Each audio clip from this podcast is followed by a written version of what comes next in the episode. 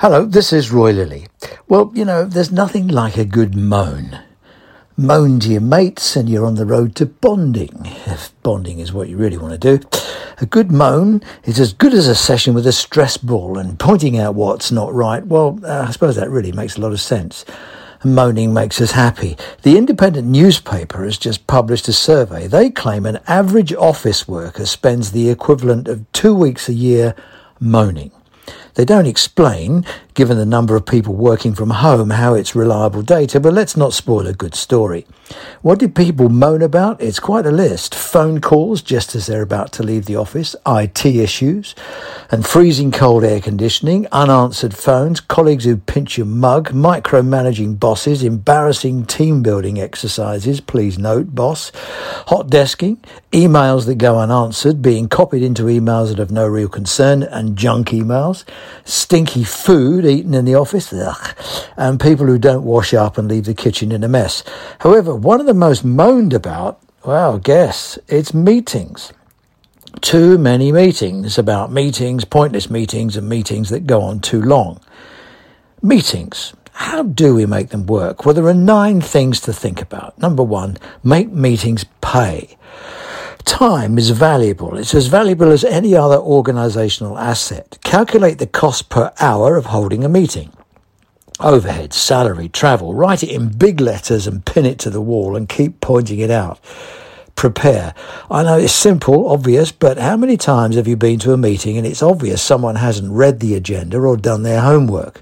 Never attend a meeting unprepared. And don't be afraid to say, I'm going to assume everyone has done their homework, read the papers. Let's move to the decisions and discussions that we need to make. Number three, insist meetings start on time. Say, I think everyone knows we should get started at three o'clock, and I'm concerned that some of us will overrun into our next commitments. Always begin on time. Latecomers will soon get the hang of it, and don't recap for their benefit. Agenda. Meetings without agendas are like a journey into the jungle with no map. Agenda not set in advance. Say, before we start, should we make a list of the items we need to cover?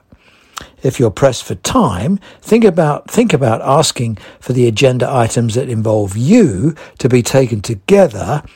And when you're through, push off.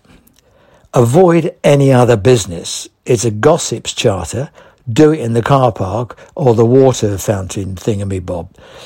Number six, run to time. Announce what time you intend to finish and keep an eye on the clock.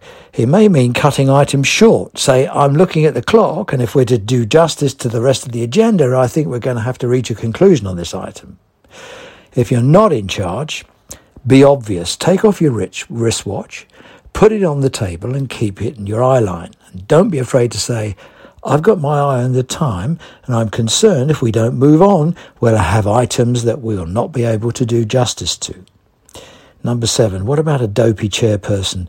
Well, grab the initiative and chair the meeting from the floor. Try, do you think we should move on? Or, this is interesting, but I think we should try and stick to the agenda, don't you? And then don't forget to give your best and winning smile. Number eight, what happens next? Never leave a meeting without being clear who's going to do what and by when. Meetings without outcomes are meetings that have never happened. Number nine, do you really need to have a meeting? I mean, really, really, really need to have one. Try and get a delegated authority from your group to deal with some issues with colleagues on the phone or through email.